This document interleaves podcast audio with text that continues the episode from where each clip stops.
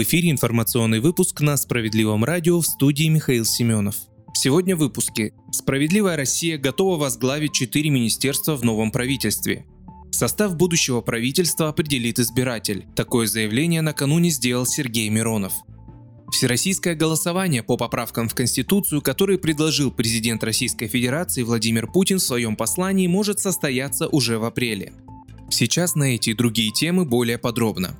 Справедливая Россия готова возглавить четыре министерства в новом правительстве. Учесть кандидатуры от «Справедливой России» при формировании состава нового кабинета министров предлагает председатель партии и руководитель фракции СР в Госдуме Сергей Миронов. Мы можем рекомендовать сильных кандидатов на посты министров экономического развития, промышленности, культуры и спорта, сказал Сергей Миронов, отвечая на вопросы журналистов. Согласно статье 112 Конституции РФ, предложение о структуре федеральных органов исполнительной власти, кандидатах на посты вице-премьеров и министров председатель правительства должен представить президенту в недельный срок после назначения. Состав будущего правительства определит избиратель. Такое заявление накануне сделал Сергей Миронов. Лидер «Справедливой России» призвал россиян голосовать на будущих парламентских выборах с учетом того, что депутаты будут иметь возможность участвовать в формировании Кабмина.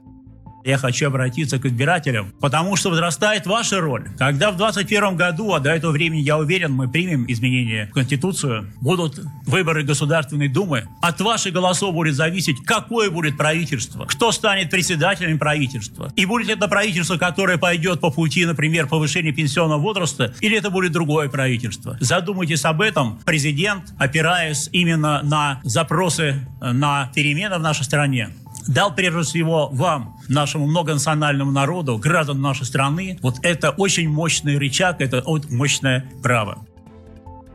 Всероссийское голосование по поправкам в Конституцию, которые предложил президент Российской Федерации Владимир Путин в своем послании, может состояться 12 апреля. Об этом сообщает РБК со ссылкой на несколько источников, близких к администрации президента. Известно, что рассматривается еще одна дата – это 26 апреля. Голосование пройдет сразу после того, как поправки примут в Госдуме и Совете Федерации. Инициативу должны поддержать не менее двух третей законодательных собраний регионов. В администрации президента рассчитывают, что это произойдет максимально быстро. Владимир Путин ранее заявлял, что поправки вынесут на всенародное голосование. При этом пресс-секретарь президента Дмитрий Песков подчеркивал, что речь идет не о референдуме, а именно о голосовании. Сроки и порядок проведения голосования по поправкам будут определены отдельным президентским указом.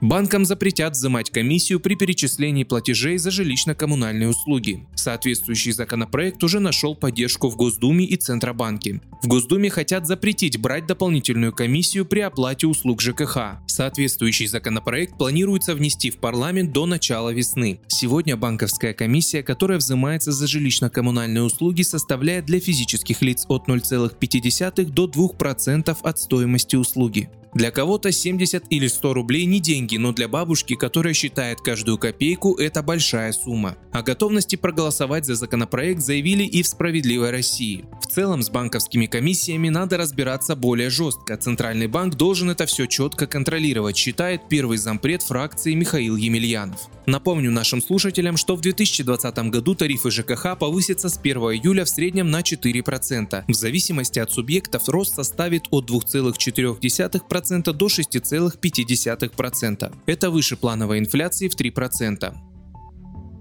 На крещение в Москве более 50 тысяч человек окунулись в купели. Об этом 19 января сообщила пресс-служба столичного департамента гражданской обороны, чрезвычайных ситуаций и пожарной безопасности. По данным департамента, к утру 19 января почти 90 тысяч человек пришли к купелям, организованным для крещенских купаний. Из них 53 тысячи человек отважились окунуться в купель. В Москве было оборудовано более 80 мест для купаний, где дежурили спасатели, сотрудники полиции и скорой помощи. У купелей были развернуты полевые кухни для раздачи горячего чая. Наиболее Популярными местами оказались Святое озеро, пруд в парке Сокольники, Строгино и Большой Садовый пруд.